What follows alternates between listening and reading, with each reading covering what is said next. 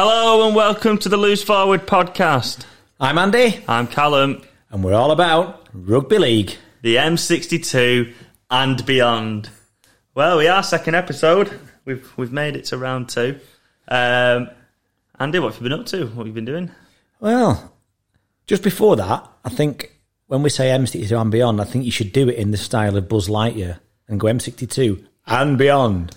Just a just a thought. Well, we'll have a we'll have a competition through the week, and whoever wins gets to do it next week. Then. Yes, I'm going to practice. so, um, well, we're entering the first stage of um, lockdown release, if you like. Yeah, Things have been open, golf courses, tennis courts, things like that. We've so we've been uh, we've been busy at work again, yeah, mega busy. and um, so that's taken up a lot of time. Yeah, But uh, apart from that, managed to spend the whole weekend before being back at work watching most of the NRL and pretty much all of Super League, which was back with a spectacular bang. it was indeed.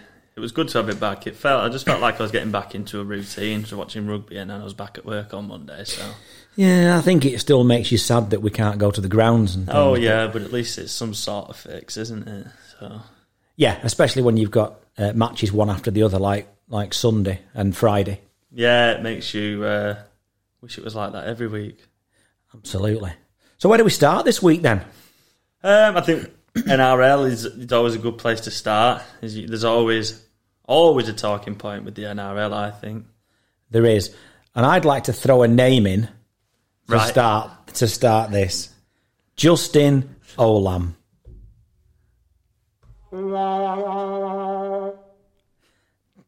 Justin.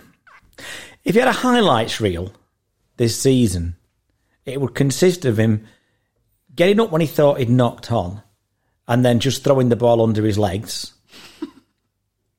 That was round one. Wasn't That was round one. Also, in was it that round one where he kicked no, that was round two. Oh, round two. That was round two. Round two was where um, the Storm needed to uh, score in the last minute. They had a one set of six, Yeah, and he kicked for some strange reason on, the first or second tackle, and they lost the ball. that's right. They got that penalty, didn't they? Because Yeah. the from the, the short kickoff, because the the guy encroached in the ten, and they had like a full minute left, didn't they? They had a full. They could have got a full set in. Yeah, cue a sparkling rant from Craig Bellamy in the coach's box.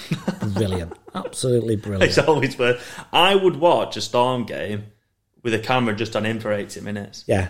Like when Sky Sports Football used to come out and they had player cam and you could watch a you could watch a player just trot around the pitch for 15 minutes. They should have that coach's cam and it should be mic'd up without any bleeping or anything. I think that'd be absolutely fantastic. Be a number one show that. Oh, that'd be great, wouldn't it? Um, and then uh, this week, young Justin, last last second of the game against the Panthers, 12-10 down, last second, they've got a th- well, virtually a three on one down the left hand side.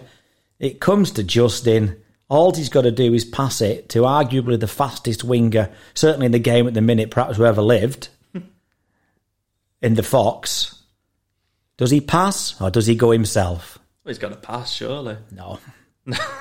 no, he went himself and he and he got held up over the line, and that's one for his highlights reel. I tell you, I can't wait. Who did the Storm play this week? I'm not. I don't know who they played this week, but They play the Rabbit. Uh, ra- uh, no, actually, I don't know. That's somebody else. I'm not sure who they play. oh, but I can't wait for this week to watch what he does this week. He can't be playing next week I hope he does. Can't drop him just on the basis of three massive errors in a row. in a row, two of which have pretty much cost them four points. anyway, the game itself, repeat the grand final, brilliant. yeah, real enjoyable game. Um, no, no Cleary either for the Panthers. So they, they went really well. I think was he, he uh, Burton. I think he was called. Can't quite remember his first name. Yeah, Don't think it was Tim, but that might be someone else. Um, but yeah, I- I- he he looked he, he got right boot on him. It went miles when he kicked it. Um, but yeah, real enjoyable game.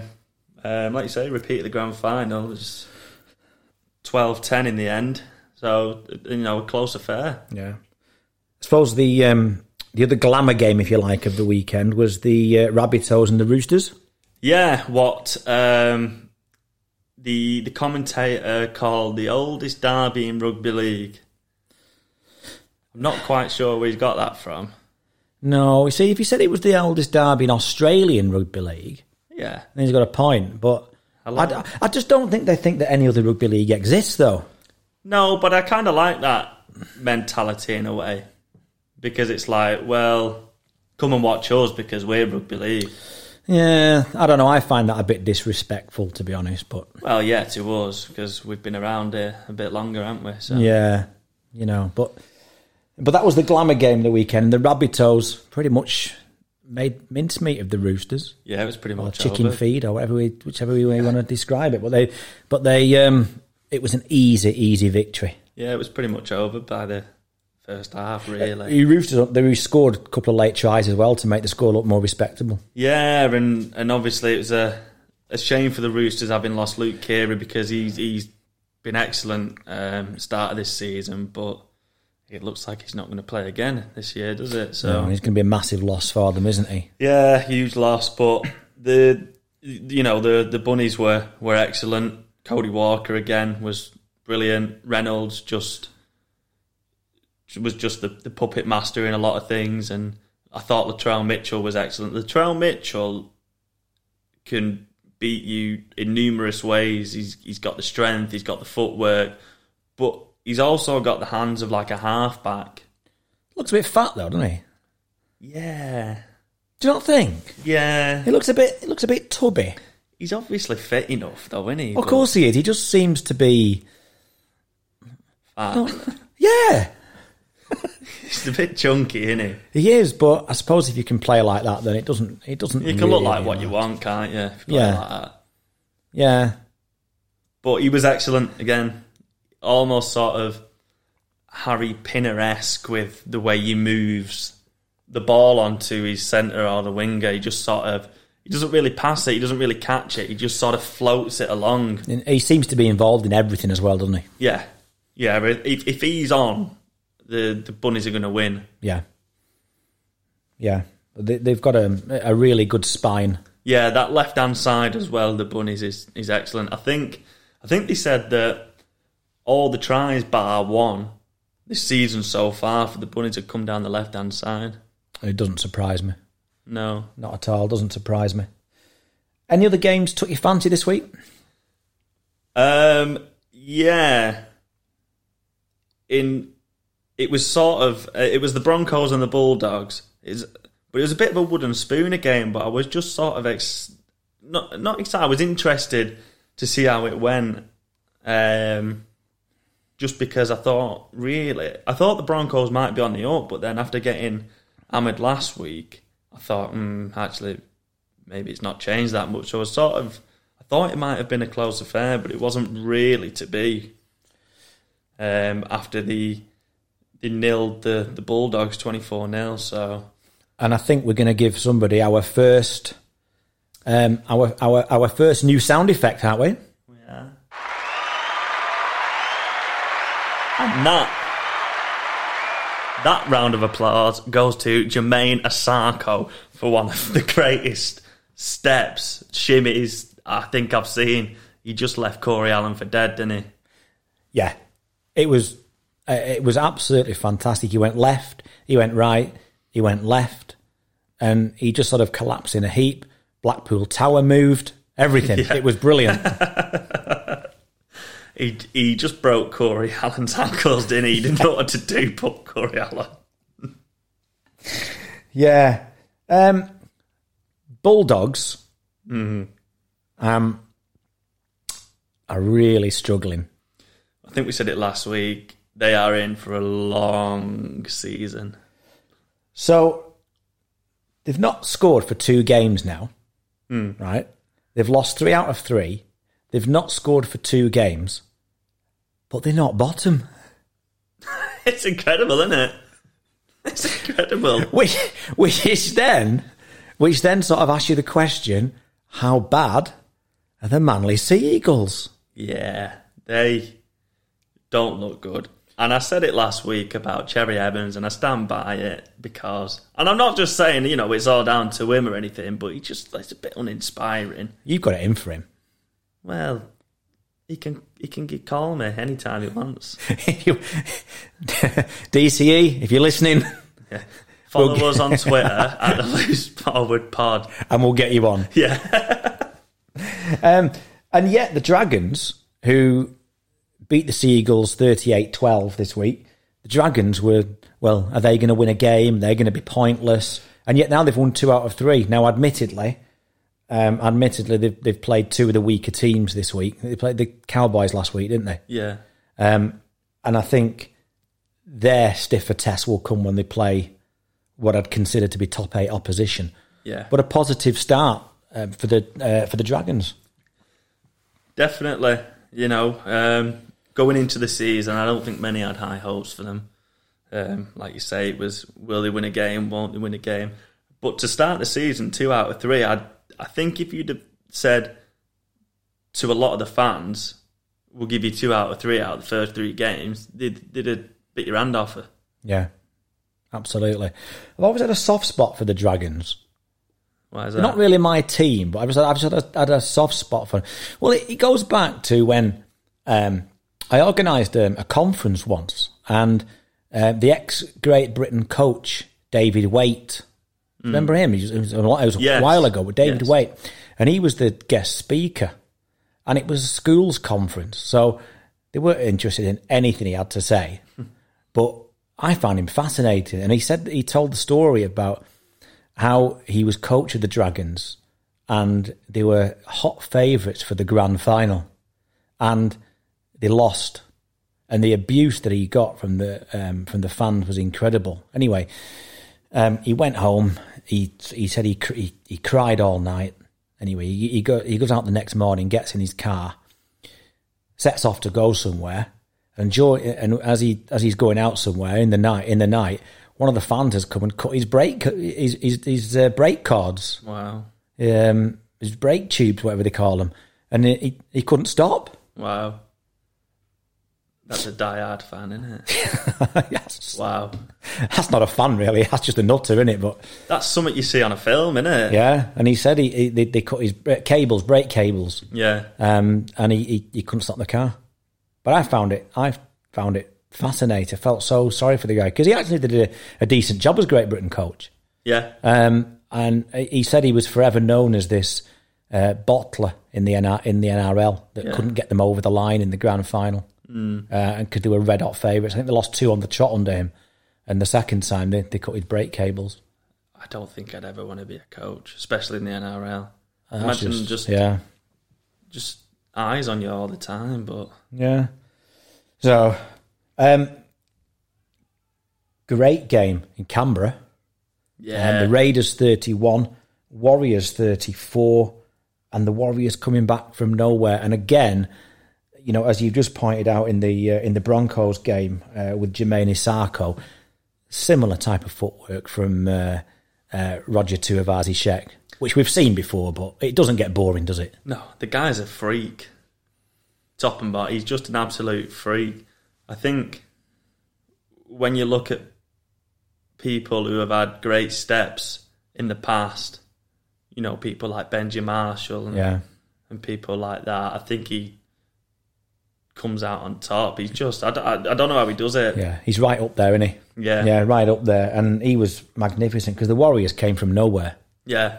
They were they were trailing a hefty deficit, and um, and then he puts his little bit of magic in. Tell you, I was impressed with as well. Uh, ben Murdoch Masila, um, Yeah. wrecking ball, which made me then think about how much Warrington going to miss him this year. Yeah. that, that impact that he I've gives. always liked him. I've always liked him, but I thought when you know when he was going back to NRL, you know, he's he, Warrington are going to miss him. So it was no surprise to see him do well for the Warriors over the weekend. No, I tell you what, surprised me a little bit, and I don't know whether people think it's controversial or not, but um, George Williams seemed to be lighting up the NRL at the moment. Who'd have thought that? Because I know I didn't. No, I I didn't, and I don't know whether I'm being disrespectful to George Williams there, but um, I certainly didn't think from what I'd seen in Super League over the last, you know, the last couple of years that he would have the same impact. I thought he might be one of those people that would be back in Super League in 12 months' time.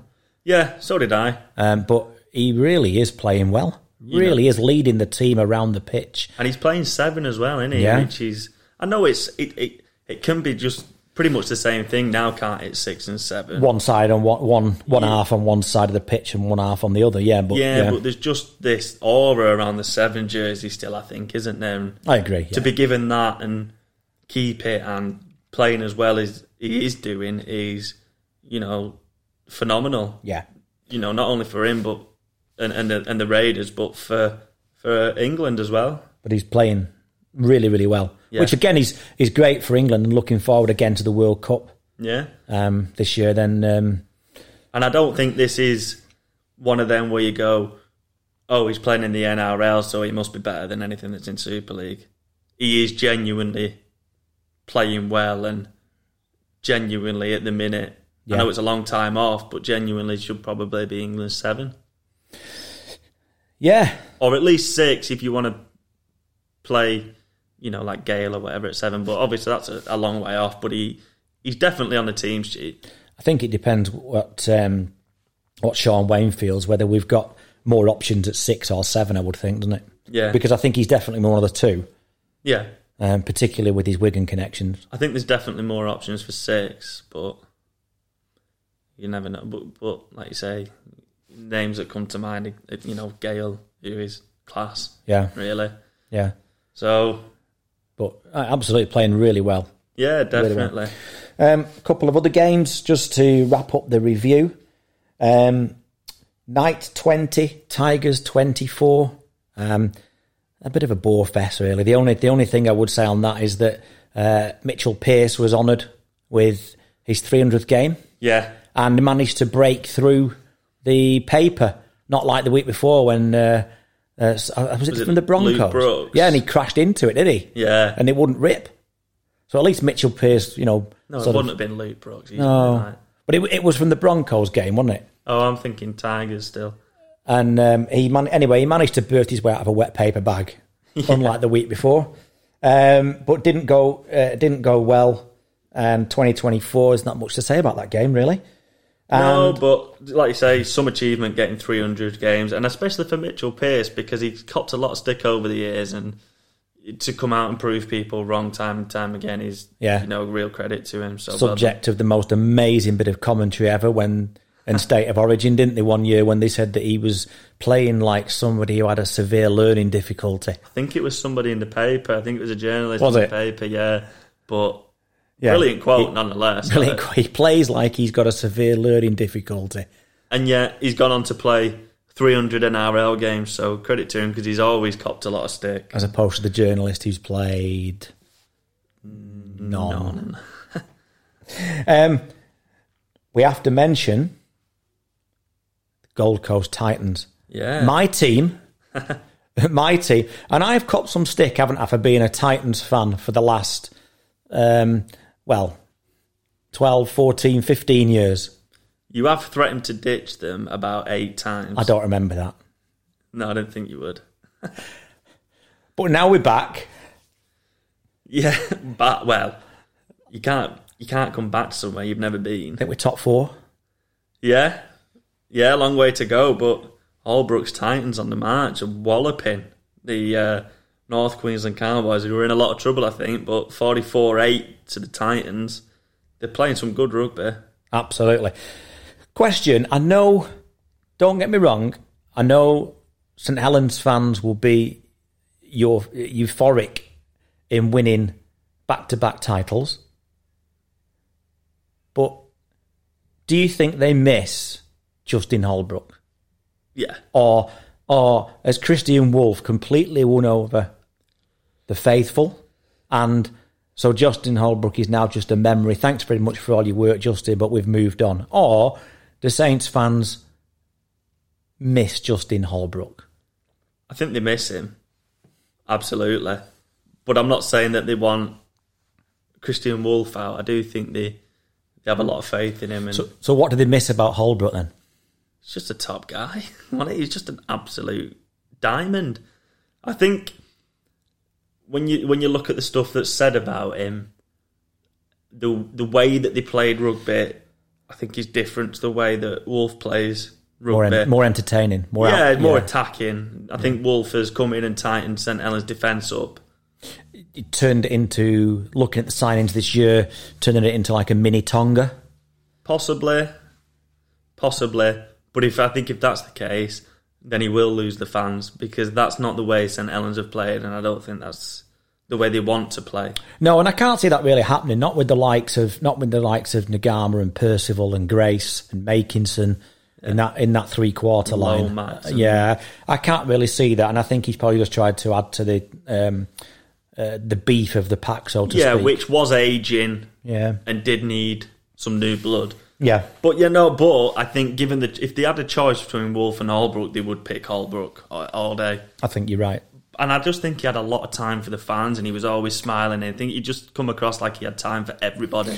And that sort of approach, and the reason I say that is that that sort of approach, if you're a coach and you ingrain yourself into that club's culture and the community, seems to be doing the same thing now at the Gold Coast Titans. Definitely, definitely. His man management must be excellent as well because everybody just wants to play for him. But we'll see how they get on. Will he? How will they? How they going to get on the rest of the season? You know, I know it's early days, but Well, if he goes on like this, then he won't be long before he gets a bigger job in the NRL, will he? well, they're on about Bellamy leaving the Storm, aren't they? Mm. And Bennett can't go on forever. No, Bennett can't go on forever. So, Hasler's in a lot of trouble at the Sea Eagles. yeah, so he seems to be next in line, doesn't he, for the, the big jobs, I think. But yeah. Yeah. And finally, the last game of the, the NRL Eels 28, Sharks 4.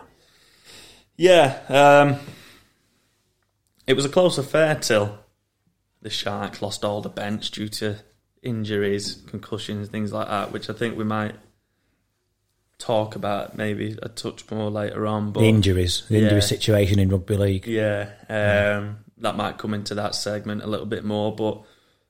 It was. A, it was. I thought it was quite a tight affair, really, till you know the, the Sharks started losing the bench players. Um, but Clint Gutherson, he, what a player he is, King Gutho. Yeah. Yeah. Yeah, good goal kicker as well. Yeah, But yeah, I think you're right. I think if you're playing a sustained length of time just with 13 players in today's game, it's only a matter of time in it before Yeah. it starts becoming a bit one sided. yeah, absolutely. And I think that's what happens, particularly if you're playing something like the Eels who are going to um, pounce on every mistake. Yeah, I mean they're going to be top three, four. It looks come the end like the season. it looks like it. They've been threatening that for the last couple of years, haven't they? To They really, third last season. yeah, and they, they didn't do themselves a lot in the playoffs. They, they'll always look like grand potential grand finalists, don't they? But Mm. they haven't really pushed into that into that stratosphere so far, have they? they? Maybe that just comes down to experience of actually being in those games for a lot of players. But Perhaps so. Okay. So, um, that's the NRL wrapped up and a little few things in, in between. Um, but thanks to uh, thanks to Bobby, our uh, our researcher, we might. Do you know what I was thinking about this? We've got we've got Bobby's stats of the week in a minute, haven't we?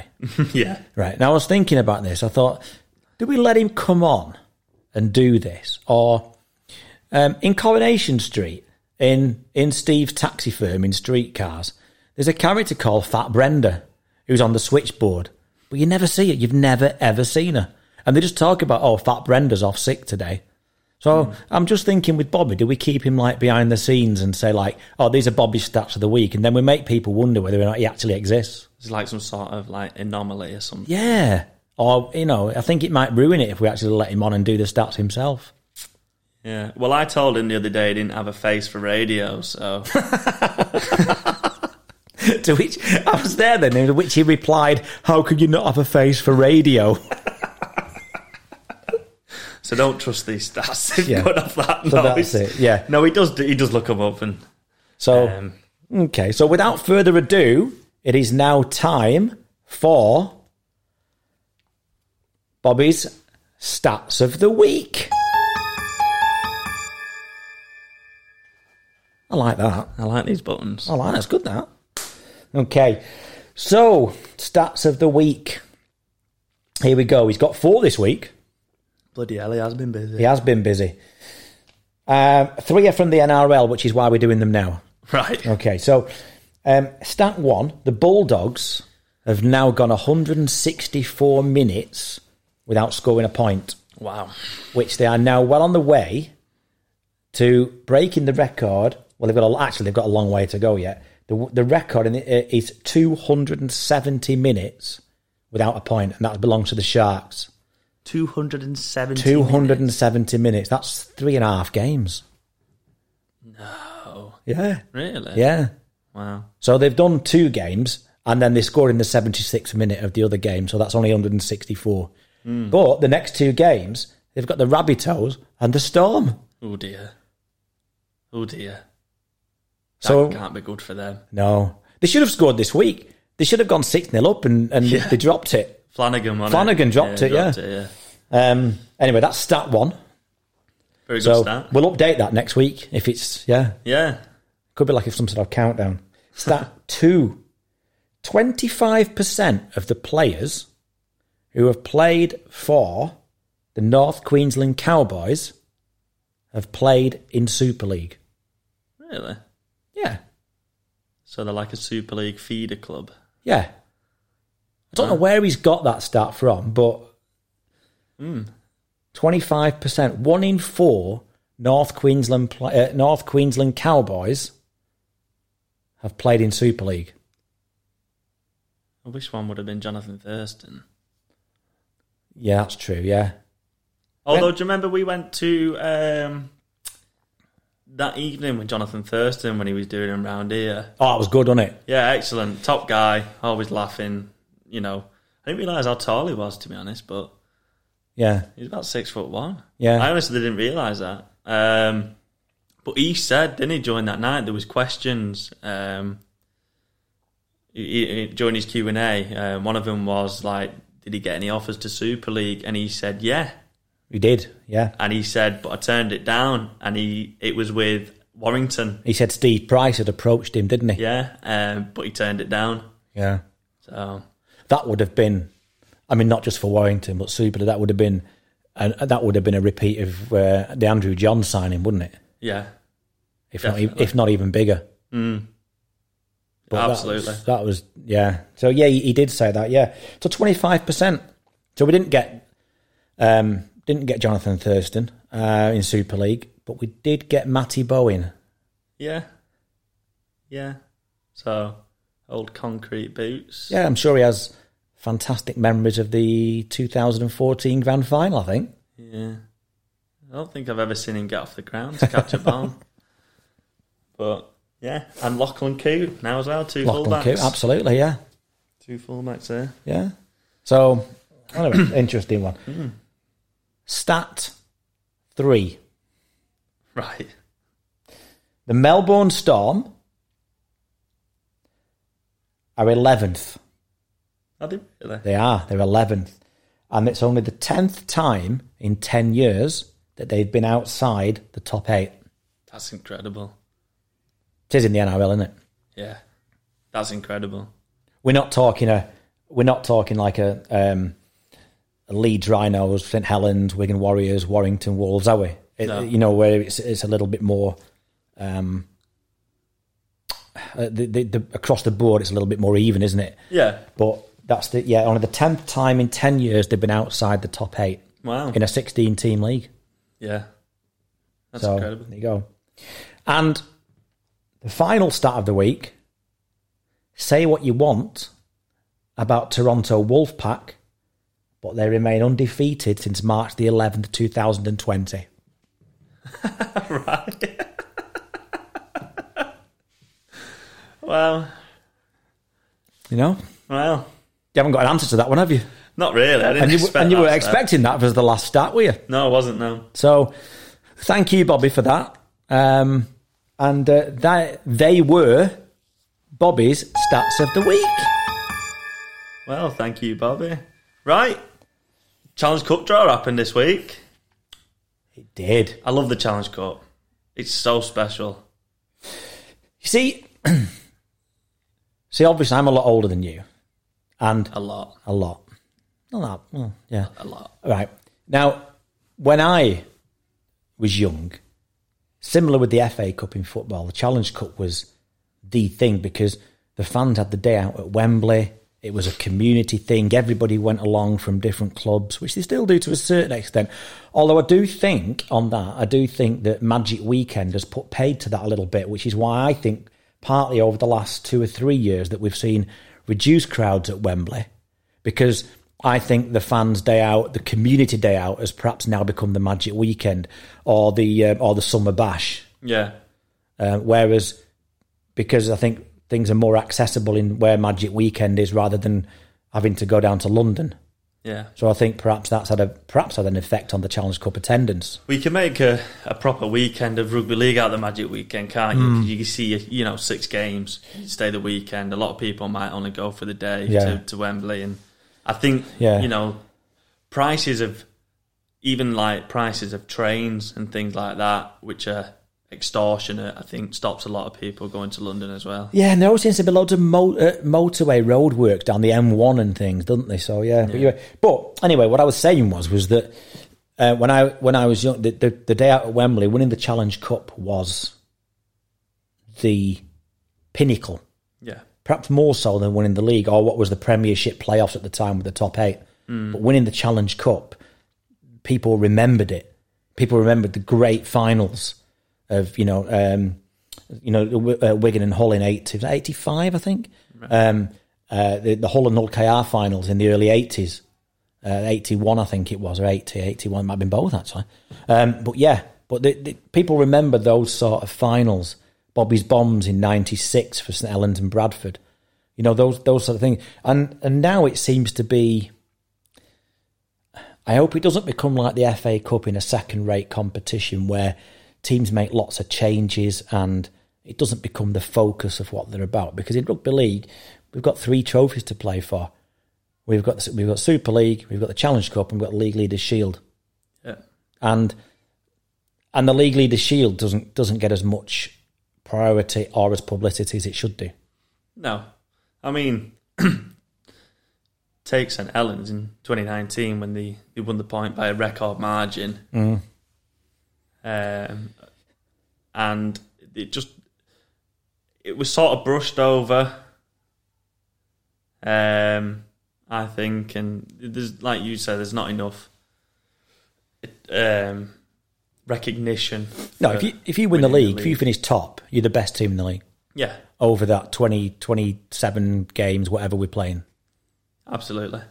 And I think there should be more made. Yeah, absolutely. um, about it. But you know, sticking with the Challenge Cup, I love the Challenge Cup. I think it's magic. It's also, in my opinion, the best looking trophy in any sport. Absolutely agree. It's beautiful. It is. It is. We had our pictures taken with it once, didn't we? Yeah, And yeah, it was yeah, absolutely fantastic. Yeah, It's I, I totally, I, absolutely, yeah, totally agree with that. I never really thought of that before, but yeah, you're absolutely right. And then at the other end of the scale, um, we've got we've got the draw tucked away on a website somewhere um, that's then delayed because they've got technical difficulties, and it always seems to be with rugby league.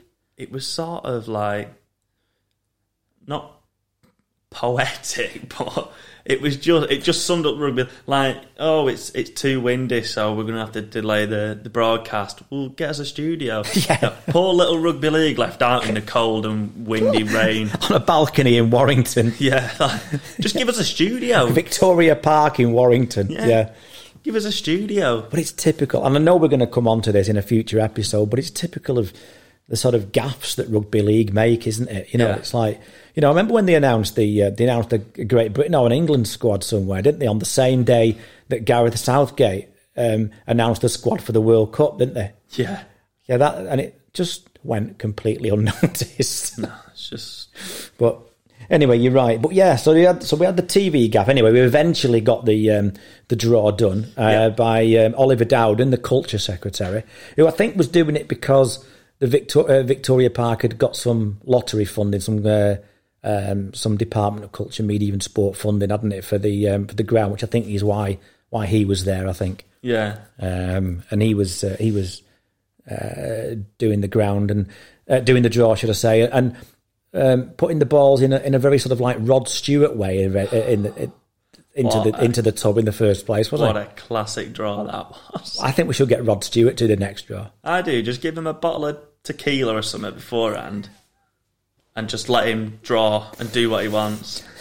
Yeah. Well, let's look at the draw, shall we? Yes. Instead of waffling on about um, gantries and Rod Stewart. Rod Stewart. yeah. um. Okay. So let's just let let's go down. Let's let's go down the draw. What about what's the standout? There's not much argument, I don't think, is there? Oh, Saints and Leeds in it. Tied around. Yeah. Um, what I've read today makes things really interesting and would have made things even more interesting if there'd been a crowd. Kyle Eastmond didn't play last week, and he's not going to play. To, he's not going to play this weekend apparently, and he's in line to make his debut for Leeds away at Saints in the Challenge Cup. That would have been interesting with a crown. I'm sure he would have got a, an absolutely thoroughly warm round of applause and a round a warm welcome from the um, St Helens faithful, wouldn't he? Yeah. No, No. why is that? I think the, the fashion in which he left.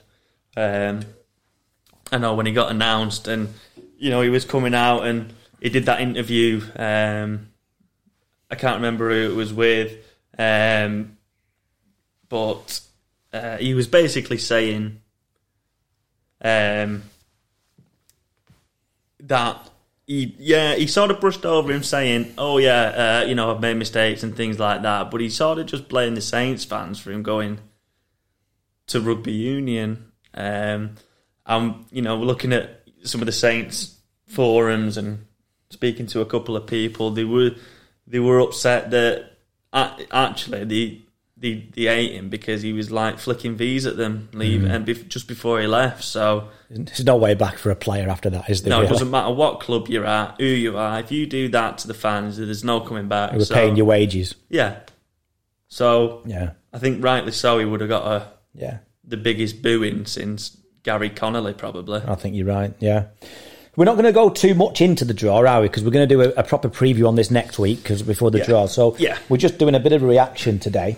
Um, one of the other interesting ties, I think, is uh, Leigh versus Huddersfield.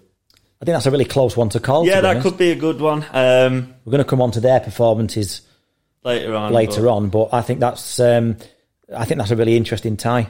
Yeah, I do as well. Um, Leigh looked, you know, good at the weekend, so Huddersfield didn't. I think people expected a little bit more than from them, but yeah, a real interesting tie. Yeah. Um, Another All Super League tie: Catalan versus Wakefield.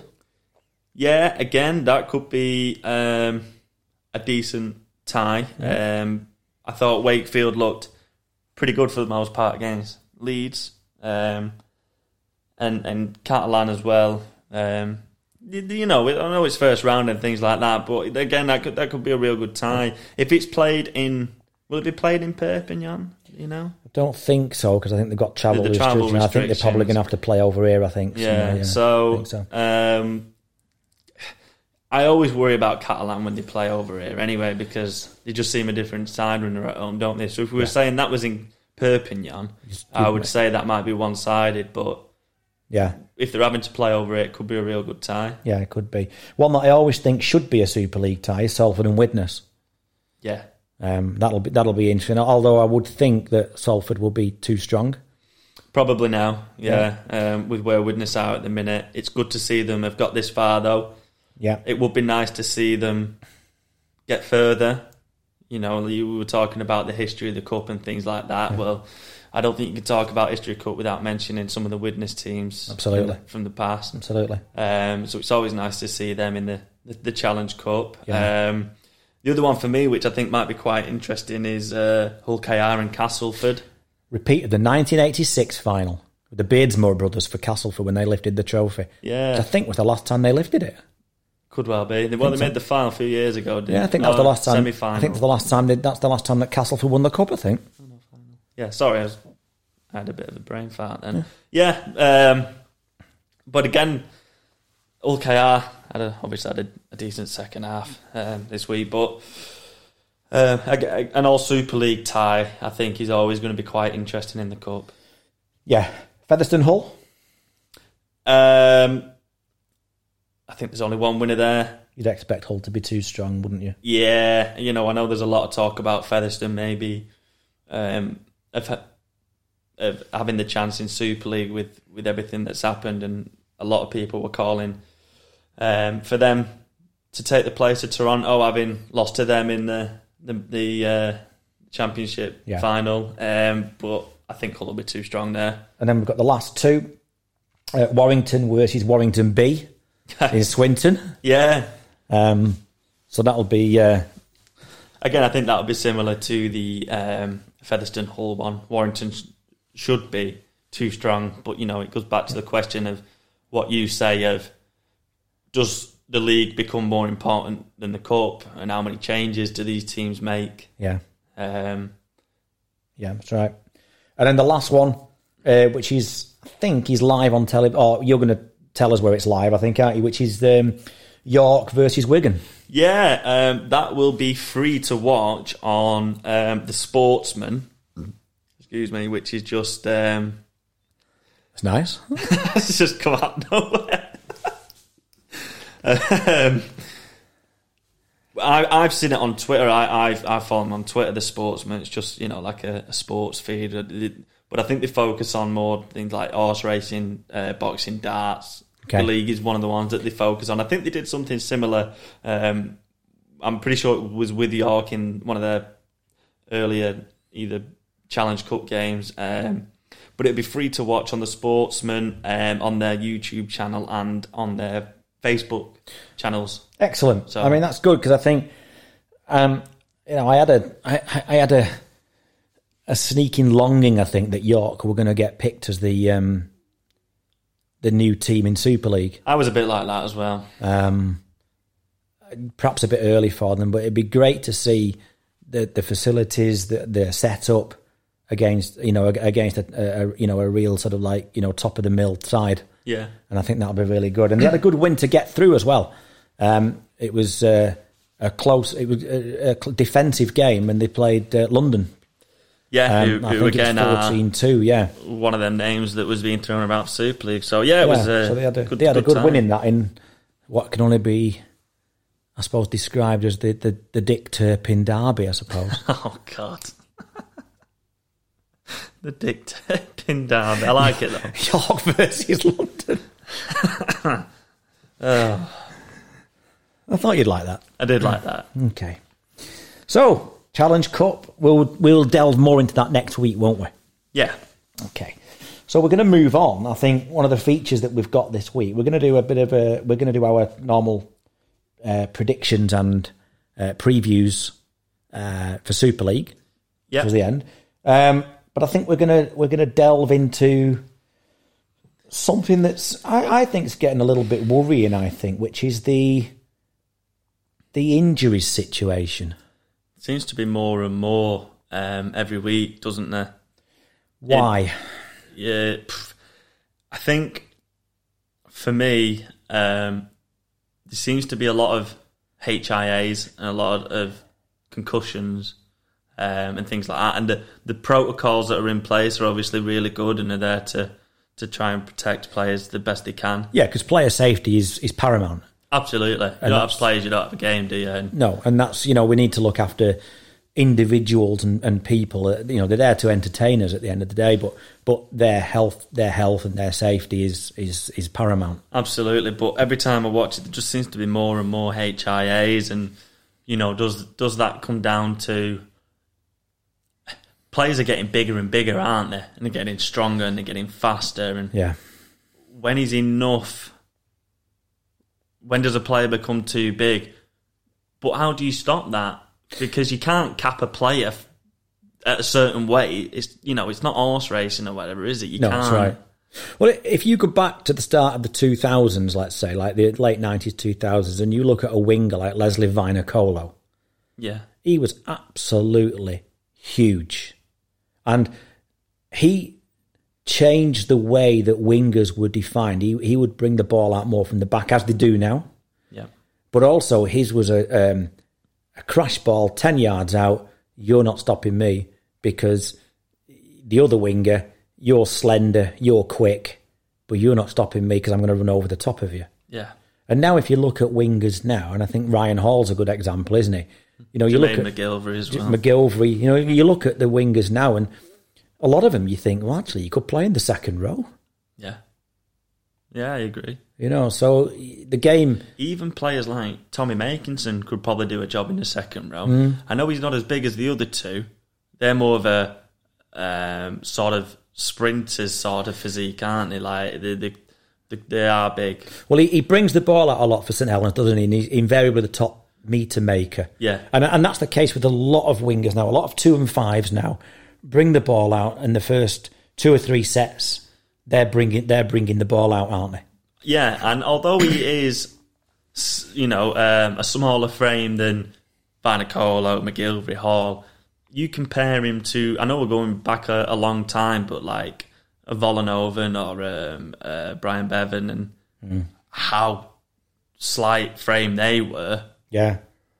I know Yeah. that's a long time ago. I know you and- but someone and- like Des Drummond at, at Warrington, like that. Yeah, Yeah. they were they were they were nimble. They were athletes. he is, but they were speedsters, weren't Yeah, but he's he's got a proper athlete's frame and he's strong and he's quick. Tommy Makinson. He, so even he, who you would might consider um, a, a smaller frame compared to some of the wingers, he's still doing Yeah. a lot of damage. But you, how do you, you know how do you stop all these HIAs? Because they? I don't want to be controversial here, but and I don't probably don't want this to sound the way it's going to come out, but. I always wonder about some of the tactical, perhaps not HIAs, but perhaps the tactical injuries that that seem to happen more and more now in teams' own own ten own ten meter area. where they send the doctor on and they have to stop playing. I mean, Yeah, yeah. Particularly vital times of the game, um, two points in front with seven minutes to go. That sort of scenario. On the ba- on the back foot, they might have had two penalties against them, yeah. and it's giving them a breather. And that's the other side of all these protocols. Are players taking advantage of it? Not sure. It's hard to say. It's a hard, it is. It is difficult to say. Is it players taking advantage or coaches taking advantage? Probably more coaches mm. because I think when you're playing, you you're focused on that moment. You don't think, Oh, I'll go down here. yeah, I can get play stopped here. Yeah. I don't think you think that. I've never thought that when I'm playing. I know it's different at an amateur level, but I've never. I'm I'm focused on who I'm marking, how we're lined up, how they're lined up, what's going to happen. I'm Yeah. focused on that when I'm, you know. So Yeah, but you're right. I'm not sure, but you know, th- th- th- there's a big question over how do you stop these head knocks and all these injuries. Well, one of the one of the things that's obviously having an effect, I think, is um, the rule changes. Yeah, well, this is the the other type of injury, isn't it? All the the muscle pulls and tears and ligaments and things like that. that are happening when players are more tired. yeah, Um, yeah, because I mean, and it's not just this year. It, this is a gradual thing that's happening because for some reason the the uh, they've wanted to speed the game up, haven't they? Yeah, So much each year. Oh, we'll do this to speed the game up. Oh, we'll do this to speed the game up. And then I've always thought, does the game need speeding up? We've had this a, a few years ago because a few years ago there was um, um, speeding the game was was teams going down um, really from from quick play the balls and, and scooting from dummy halves. yeah, Now that's been put to bed a little bit by this constant wrestling and then players sort of hanging on until until they say move until the referee says move. So it, there are certain bits, but then you look at rule changes that are designed to speed the game up, and you think are players able to cope with them? So one one the, the obvious one for me is the um, the set restart six again. yeah. I mean, that's sped the game up no end because you don't get that breather while you kick for touch or you take the two are. My problem is with that.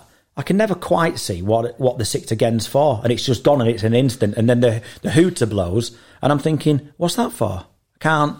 And com- and commentary doesn't doesn't know because just say, they, "Oh, they just six say, "Oh, again." six again," Yeah. and I'm like, I don't know what that's for. I haven't seen anything in that, Yeah. so uh, I don't know. Um, so the six the six again rule is certainly, I don't think, he's helping the player welfare.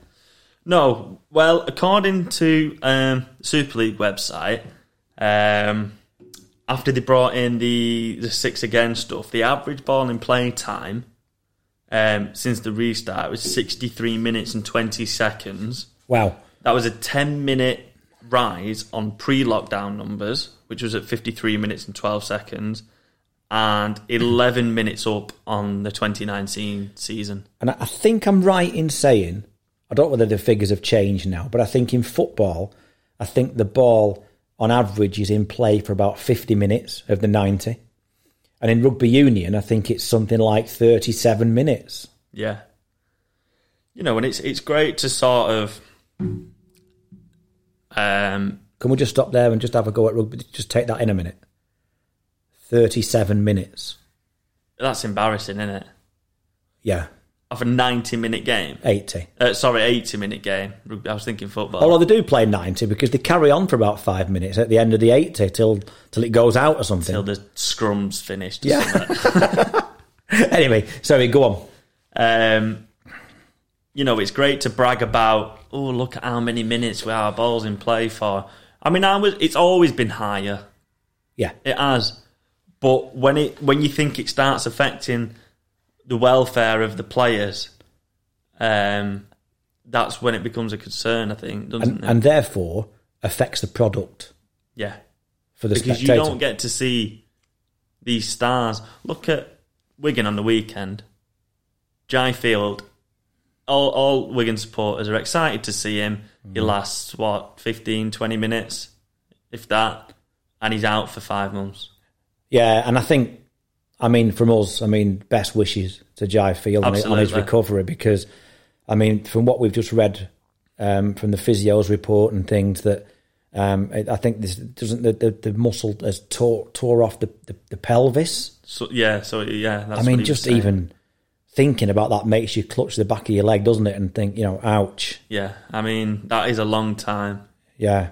I mean, because you, you'd be back with a broken leg before that. Yeah, But that sounds a really, really nasty injury. and I know that might be you know an isolated injury in, in, in this what we're talking about because obviously it was the Yeah. first game of the season and it was quite early on, but the, he's not the only one who, No. who gets these types of injuries, and it's all I think it's all down to like you say set restarts, um, the lack of scrums, especially um, post lockdown, um, because it's just constant.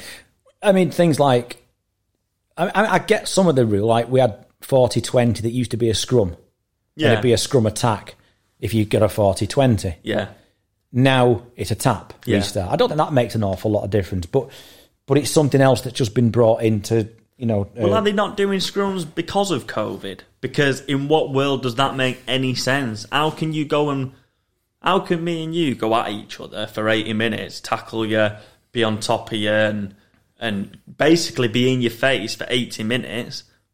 but not have a scrum. Yeah, Yeah, it, it doesn't make any sense to me whatsoever.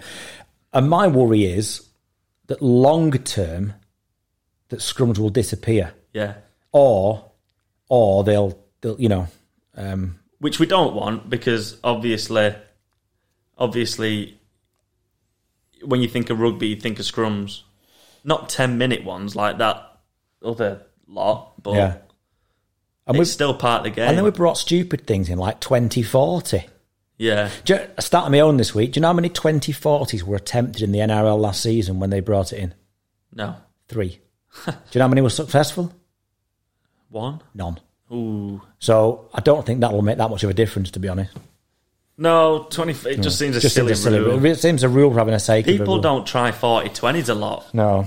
Well, let's. I mean, like the injury stuff. I mean, obviously we'll, we'll just have to, you know, keep an eye on it. And, But I think the question for things. it. Yeah, the questions for things like um, the muscle stuff and things like that is how quick is quick enough? yeah, and the alarming rise in what you'd call collision collision injuries. Yeah. Do we have to change the rules on tackling techniques? Do we have to change the rules on how you can run the ball in? Because I know there's some um, players that have cop stick for like sort of leaning in with the shoulder, aren't there? So do we change? Yeah. We've got to look after these players. uh, Again, bigger benches, number of interchanges. Again, that sort of yeah, thing. like, yeah. you know, they, they, they got they, they lowered the interchanges. Do we take it back up to give players uh, more of a rest and particularly in, the, in like these rule changes. Yeah. yeah, during the especially during these rule changes, Yeah. you know, set restart. I mean, I do like the set restart, but if it starts affecting, you know, if you can get links to it affecting players' Yeah. bodies because it's constant, then it needs to change, doesn't it? Yeah. Okay. Um, yeah. So finally, this week, finally, we're going to just come to um, this week's um, review and preview quickly Yep. on uh, just to finish us off this week. Um, good wins, good wins for the champions this week. Twenty nine six against Salford. They looked solid in defence. I thought. Um, and again, their new signing that was one of our ten to watch, uh, uh, Iggy Paasi, but he went off injured with the, with an HIA. Yeah, but did, did look quite exciting when he came on. Yeah. Be Yeah. interesting to see how he goes throughout the season. But yeah, Saints look good. Started where they'd left off again. Um, I did think maybe the scoreline flattered Saints ever so slightly because I did think that Salford give it a real good go, and I thought they, They looked did. okay. They did. Cracking game after that. Leigh 18 0 up, 18. Well, they were 18 0 up, but they were thought they were going to go in 18 0 at half time, and all of a sudden it's 18 10 at half time. Yeah, those those two late tries in the first half killed them, didn't they? And then, well, then they had two again in the second half, Wigan, where they scored two in really quick succession. yeah, So you could argue that Leigh had a really good sort of what 76 minutes. yeah, Um, but great start for Leigh. Um, pity from from the leader's point of view, they couldn't have held on. No, I mean I want Leigh to do really well, even more so since I saw Blake Wallace's hair. That mullet is phenomenal. Permed mullet, yes please. He's like right. He, he's like an NRL player of the 1970s. When you watch these, when you watch these uh, repeats of stuff, Yeah, um, he's, he's like a throwback to the 70s. and especially when you pair he's, he's um, halfback partner and Joe Mellor's got hair down here as well. Like Yeah, it's a proper seventies throwback. That yeah, absolutely fantastic. Yeah, no, he, no, absolutely. He's he's that's great. You, he should be wearing cotton shirts and little shorts. You know, you know, Yeah. you know he's just long sleeve, three quarter sleeves. three quarter. Oh, bring back three quarter sleeves. That'd be good, wouldn't it? Yeah, but no, you're right. He's uh, yeah, that's that is absolutely haircut of the week. Yeah, Brilliant. So the minute he cuts it, I'll just want Leigh to not do as well. So Yeah, fair enough. Blake, if you're listening, just keep your hair, mate. Get your hair, that's good. Yeah, yeah, Um, Wakefield and Leeds. Wakefield off to a, a good start. Leeds having to, to come back again. yeah. Better than I thought they'd do. Wakefield. Wakefield, yeah, Yeah. better Yeah, than I thought same they'd do. And um, again, I, I'm, I'm glad again for Wakefield. I think that that's good, and Yeah. you get a bit of a rough a, a rough ride. I think sometimes, and it, it's good to see them if they did well, and particularly for Chris Chester. I think. Definitely. And, and, and then when you look at, at Leeds and their three quarter line, really, pretty much the whole three quarter line is is out. No Hurrell, um, no um, Newman or uh, Handley or Walker. Yeah. I think there was only Briscoe, you know, in the, the squad numbers one to five. Yeah. Number two, Briscoe. So all the others were academy players and, and Yeah. makeshift. So they And did I- well and to I'm old back. enough to remember when Tom Briscoe used to be fast. yeah. Um, Catalan, Hull KR. What a surprising game that was. Very surprising. 28 4. Hull KR going nowhere. They had absolutely no business whatsoever to make it 28 all.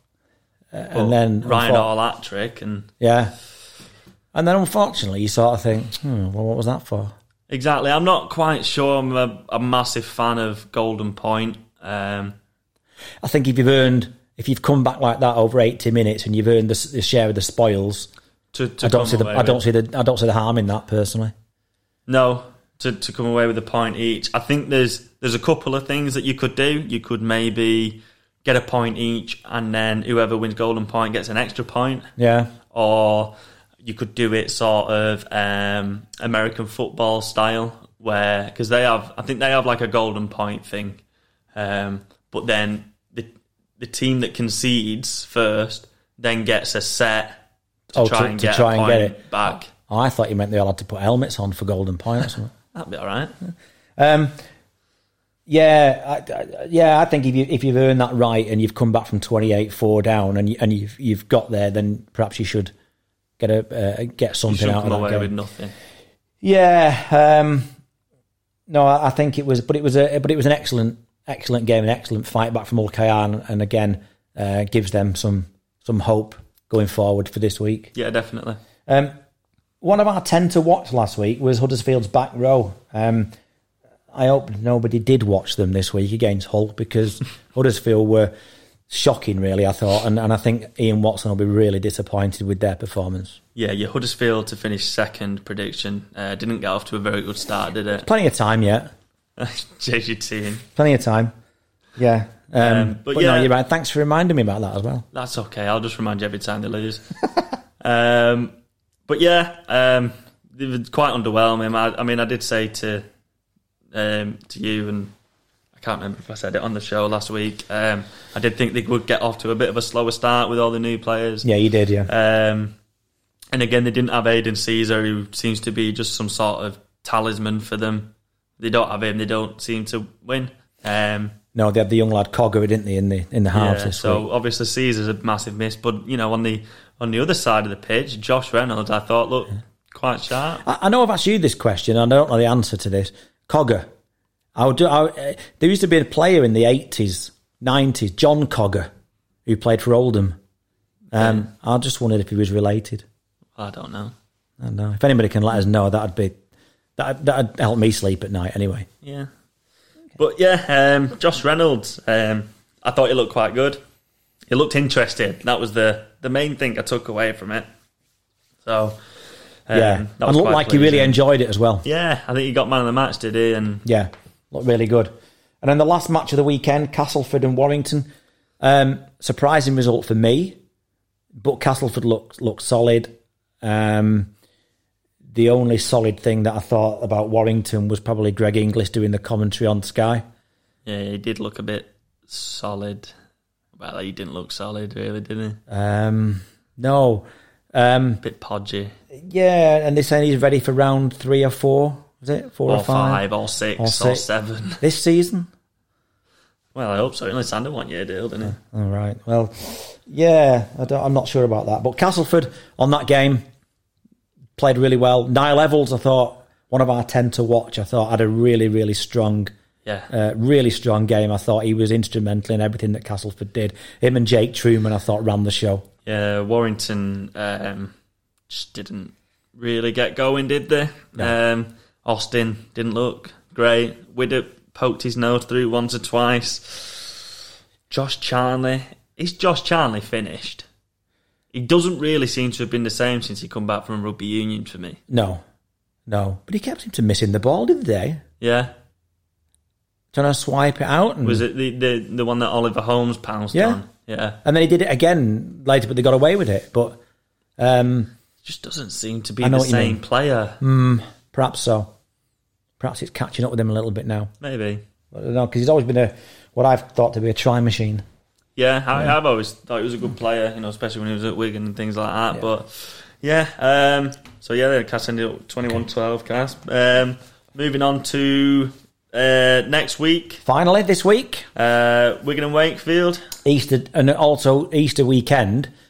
Only one games now. Uh, at Easter, Yes, no Good Friday, Easter Monday games. And again, bearing in mind what we've said about injuries and player welfare, at first I thought, as a fan, I felt a bit cheated about that. But now I actually think, mm, yeah, actually, Easter I Monday probably, when they scrapped Easter Monday, I was quite annoyed. but now I, I- I probably agree with it now. Yeah, I had the same thought process really because I always thought Easter Monday was part of our heritage and Yeah. it was it was a real exciting feature. Plus, I got the day off work to go and watch rugby, so Yeah. So apart from that, yeah. well now I'm stuck at work. So thanks a lot. Thanks a lot, Super League. um, so a quick prediction, quick run through of predictions this week. Yeah, Wigan and Wakefield. Do you want to kick us off? Um, I think we're going to have to play for more than 40 minutes this week. Yeah. Um, Wakefield did well, but I can only see one winner there. Uh, we're going to tweet these out, these predictions as well, I think, aren't we? Yep. Um, so I think, I think Wigan by sixteen. I think it might be closer than that because I think they've got a few knocks and um, Wakefield looked all right to me. but they look better than I thought, so I think it'll be Wigan by eight. Okay. Um, Hull KR versus Saints. Well, I think if KR started the way they did against uh, Catalan and give Saints that sort of lead, there's, there's no way they're coming back from that. No, I think if they went 28-4 down against St Helens, they're not they're not coming back from that, are they? No, but I think it'll still be quite a convincing win for Saints. Um, even though there's no Percival, twins, twins his hamstring again, uh, no Paasi, obviously, because of the head knock, and no Morgan Knowles, who is uh, still out with, I think it's his thumb. He had an operation on his thumb. Um, but I think Saints will still win by 18. At this point as well, at, at Hull KR versus Saints, we should point out as well it's the Mossy it's the Mossy Masoe round this Yes, week as well. it is. Yeah, so um, you can buy a virtual ticket, I think, can't you? And it's, you can donate um, X amount of pounds um, by by texting the number. I will, we'll put it on the Twitter because I, unfortunately I haven't got it in front of me, so I will put the the link um, onto the Twitter page, and then obviously anybody that can donate is obviously um, massively appreciated. I'm sure. I did some work with Samoa in the 2013 World Cup. I don't know if I've ever mentioned it to you. You've mentioned it a few times. Well, uh, they played away at um, away. They were actually they were in Samoa. well, they played there. They were based in Warrington. That's why I said they were away. Yeah. And they played Papua New Guinea at uh, in Hull. Uh, they played at Hull KR, mm-hmm. and they stayed over in Hull. Stayed over in the night. Um, so they, they're in the hotel, and and they said, "Andy, we Andy, will you take us to McDonald's?" and we had this sort of people carrier thing. Um, they said, "We take us to McDonald's." I went, "Oh, come on, it's like late." They went, "No, no, we need something to eat. We're, we're really hungry." I said, "You've had stuff after the match." I went, "No, we're still hungry." And anyway, then so I took them in this people carrier, and there was like seven Samoans cramped up in this in this people carrier, of which Mossy Masoe was one of them. Um, and Sia Soliola was there, David Fa'alogo is one or two others. Um, uh, uh, uh, Joey Leilua, Leilua, sorry.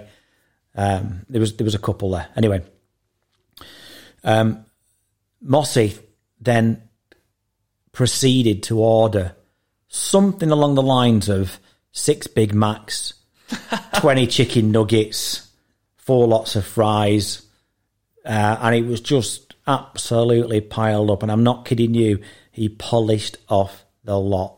I have never seen anybody eat as many McDonald's, as much McDonald's in one sitting as Mossy Masoe. Hungry work playing rugby league, isn't it? It was for him, yeah. but uh, but what a but do you know what? What a what a gentle giant. What an absolutely what an absolutely lovely bloke. Always had a smile on his face.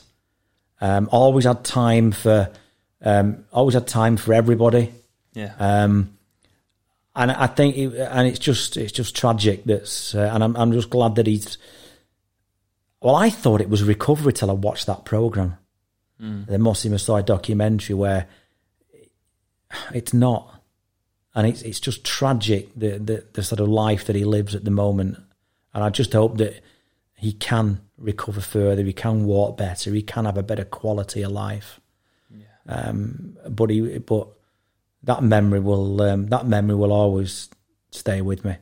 Um, and that and the fact that I then drove him because he was signing for St Helens the season after, and that and I drove him to the stadium um, to have a look round because they were only in Warrington. Um, so I have, in fact, we'll tweet. I'll tweet my picture of me and Mossy Masoe.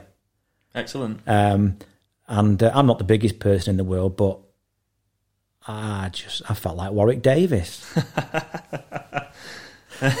so yeah, and um, so that was the first picture of uh, of Mossy on uh, on Saints ground With you. with me. Yeah. Excellent. So yeah, but uh, I, I yeah, so we wish him well. Absolutely.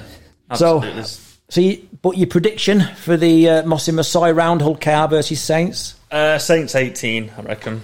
Uh, I'm going to go Saints by 24. Okay. Um, Warrington and Leigh. That's a difficult one because Warrington weren't great. Leigh, are they? Have they? Have, are they? Are Leigh looking now at like, oh well, we've gone in on a, on a blaze of glory. We're playing on adrenaline. We haven't won. Did they drop off from that against Warrington? And Warrington won a, a point to prove because they had a really poor result. So in that case, I'm going for a turnaround, and I'm going for Warrington by 14. Yeah, I think um, I think Warrington are rubbish, so I'm going to say Leigh by six. Okay, well that that's yeah.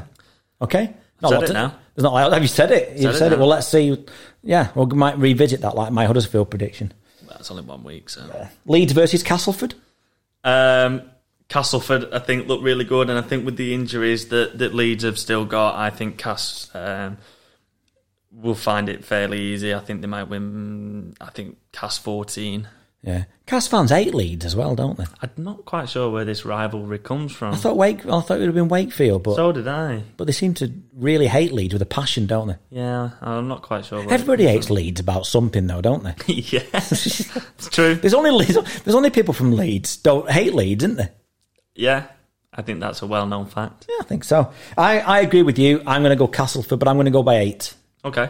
Uh, Salford and Hull up next. Impressed by Hull last week. Impressed by the halfback combination. I think Sneyd and Reynolds looked really good. I think they had a they had a good pack to work behind. Um, I think there could be real dark horses this year. Hull. I think they looked they looked pretty solid. Um, I think you're right in what you said about Salford throwing everything at Saints, but they didn't look to have a lot of cutting edge. So I think Hull by 18. Yeah, um, I, I, I think exactly the same. Like you say, the the they, look, they looked better than the scoreline suggests against Saints, but I I'm not quite sure how many ideas they've got going forward. Um, I think they'll score a few more points against Hull. Um, but like you say, Hull look good. Um, so I'm going to say Hull 16. And finally, this week, Hull versus uh, sorry Huddersfield versus Catalan that that's a tricky one, isn't it? After watching Hull, just, uh, I said Hull now because of you. Yeah, no, I, I, yeah, it's good we've been uh, talking about them. Yeah, um, Huddersfield. Huddersfield. After watching Huddersfield um, last week, it, that that's that becomes a bit more difficult. I think. Um, I think if Sezer's back, that gives them a bit of an edge. Um, Catalan, like I said before, um, are always a bit uh, on or off when they were away from home. I think if Sezer's back, uh, which I think he is, I'm going to say Huddersfield by four. Yeah, I'd, I'd agree with you. The, the Caesar equation, um, they really need him back, don't they? Definitely, they need him back, and they need they need the new forwards to be. Uh, I'm thinking people like Joe Greenwood. Yeah. Um, they need him to be uh, Josh Jones. Ikahihifo. Yeah, they need them to be firing a little bit more good pronunciation, by the way. Thanks. But they need them to be um, firing on more cylinders than they were last week. Yeah. So I'm going to go, but I'm going to go Huddersfield by ten. Huddersfield by ten. There we have it, and that just about. I think that wraps, wraps us up, us up for this week. Um, I think um, wherever you're going this week, or wherever you're watching, enjoy your rugby league. Um, because round two promises to be just as spectacular, I think, as round one. And it's great to have us back. And uh, I'm just I'm just glad we can uh, we can look forward to a, a, full program again this week. Absolutely, I'm. Uh, it feels good to have rugby league back. Uh, Absolutely. So it's a it's a goodbye from me and it is goodbye from me. Uh, we shall see you next week. Don't forget to follow us on Twitter at Loose Forward Pod, and anything you want us to talk about, we'll we'll uh, we'll get in touch and have a discussion. So we'll see you all next week.